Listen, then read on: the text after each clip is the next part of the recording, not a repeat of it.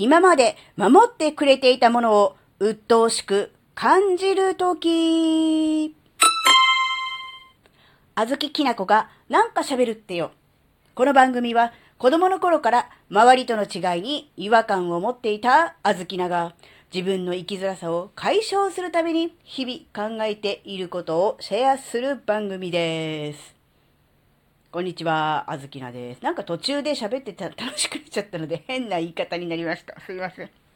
なんか楽しくなっちゃいました。番組ですとか言っちゃいました。えー、で、何の話かっていうと、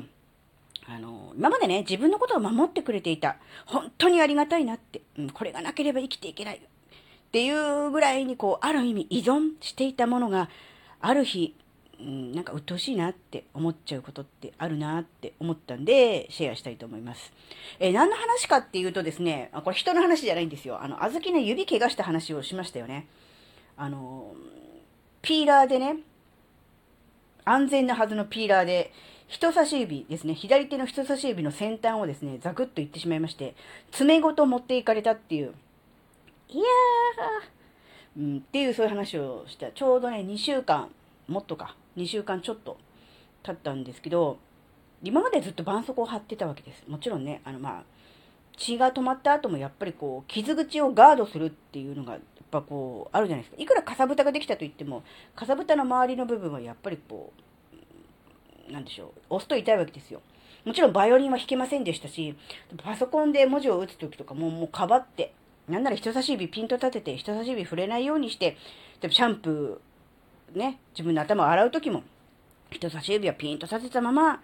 ね、触らないようにして、他の、え指9本で洗うみたいな、そういう感じをしてたので、なんかね、人差し指をずっとこう伸ばしているとですね、あの、人差し指と親指の付け根のあたりの部分がね、なんか筋肉痛になりました。ああ、ここをめっちゃ普段使わないところこう、酷使したのねって思ったんです。まあ、そんな話はいいんです。でですね、えー、だんだんね、こう、あの、傷が治ってくるに従って、まあ、こう、絆創膏のこう、がっちり固めていたものもね、そんなにあの、がっちり固めると今度関節、ま、が曲がらなくなったりとかするんでな、なんかこう、ちっちゃくしたり短くしたり、ほんと傷のところだけピタッと貼るみたいな感じで、ねだんだんこう、ちっちゃくなってくるわけなんですよ。本当にそこの傷のところだけが痛いのであって、もう血は止まってるし、他の部分は平気なのに、逆にね、関節が曲がりづらいので、もうだんだんだんだんパソコンが細かく、ちっちゃくなってくるんですよ、切ってって。で、えー、お風呂で、えー、シャンプーをしてる時も、最初のうちは人差し指ピーンだったんですけど、もうそれもめんどくさいし疲れるわっていうことで、普通にあの、絆創膏をつけたまま、えー、指10本で洗ってたわけですよ。そうするとやっぱり絆創膏って、ふやけるじゃないですか。粘着力が弱くなるじゃないですか。そうすると、なんか剥がれてきて、ベラベラし始めた。ベラベラって言わないのか、ビラビラしてきたわけですよ。で、何かするたんびに、その髪の毛とかが、こう、その、剥がれかけてる、あの、絆創膏に引っかかったりとかして、鬱陶しいわけですよ。で、なんかこう、めんどくさいなとかって思いながら、でもね、傷があるから、これをカバーしなきゃいけないからと思って、絆創膏貼ってたんですけど、あまりにも引っかかってやりづらいので、もういいよって思って、絆創膏剥がしたんですね。で、剥がして、で、まあ、多少痛いかもしんない。なんならかさぶたとかも引っかかって取れるかもしんないけど、もういいやと思って、いって思って剥がして、普通に今まで通りに、まるで傷がないかのように、普通にやったんですね。あの、できました。できましたって言い方は変ですけど、特にあの、かさぶたのところに髪の毛が引っかかって痛い思いをするとか、何かこう、そういうこともなく、特に問題なく普通にできたんですね。あ、なんだ。だったら、もっと早くに絆創膏を外して、イライラして、してやる必要なかったじゃんって思ったんですが、それを思った時に、今まで守ってくれてた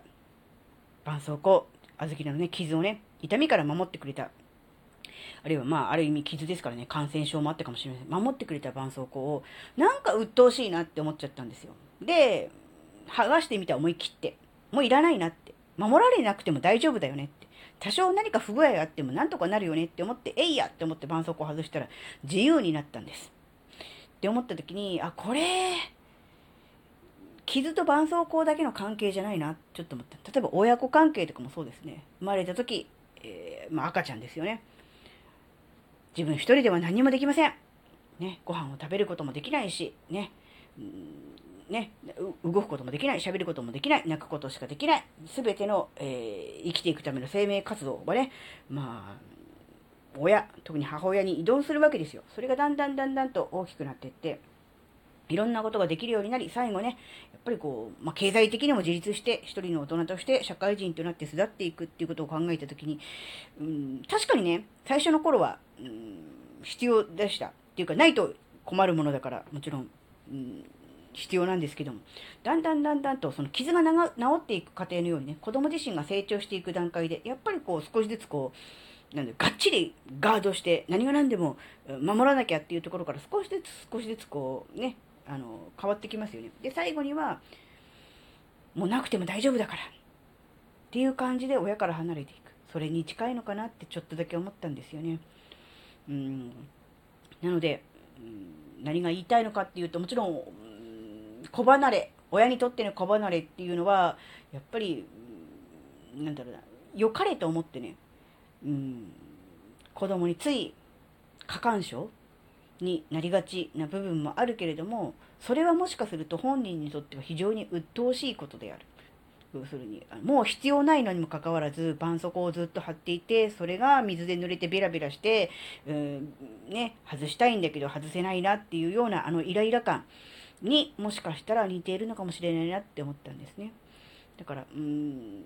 なんだろうな。信頼して、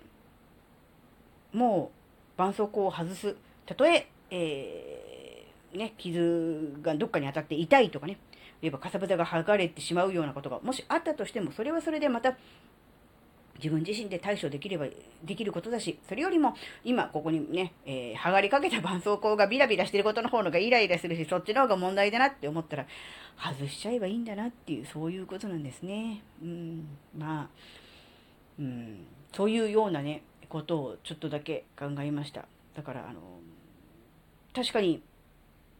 今までは必要だった。依存していた。それがなければ生きていかれなかった。かもしれないけれども、やっぱり時が経ち、成長し、傷が治り、そういう状況が変わることによって、うん、やっぱり役目が終わるっていうことはよもちろんあるんですよね。なのでその役目が終わってにもかかわらずいつまでも、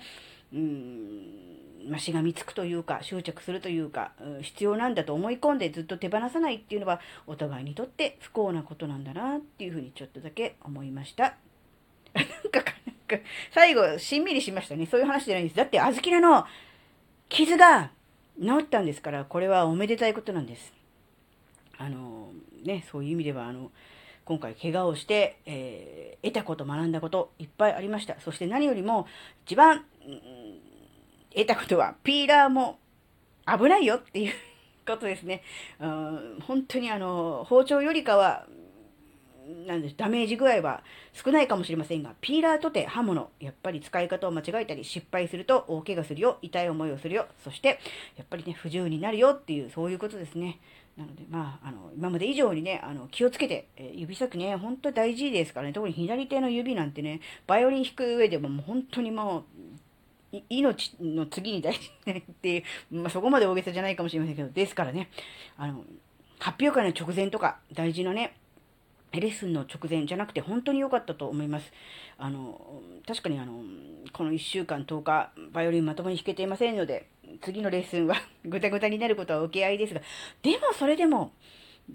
なんだろう、他のメンバーに迷惑をかけるとか、何か心配をかけるっていうようなことにならなくてよかったなと思ってます。今まで以上にね、気をつけて家事をしていきたいなって思います。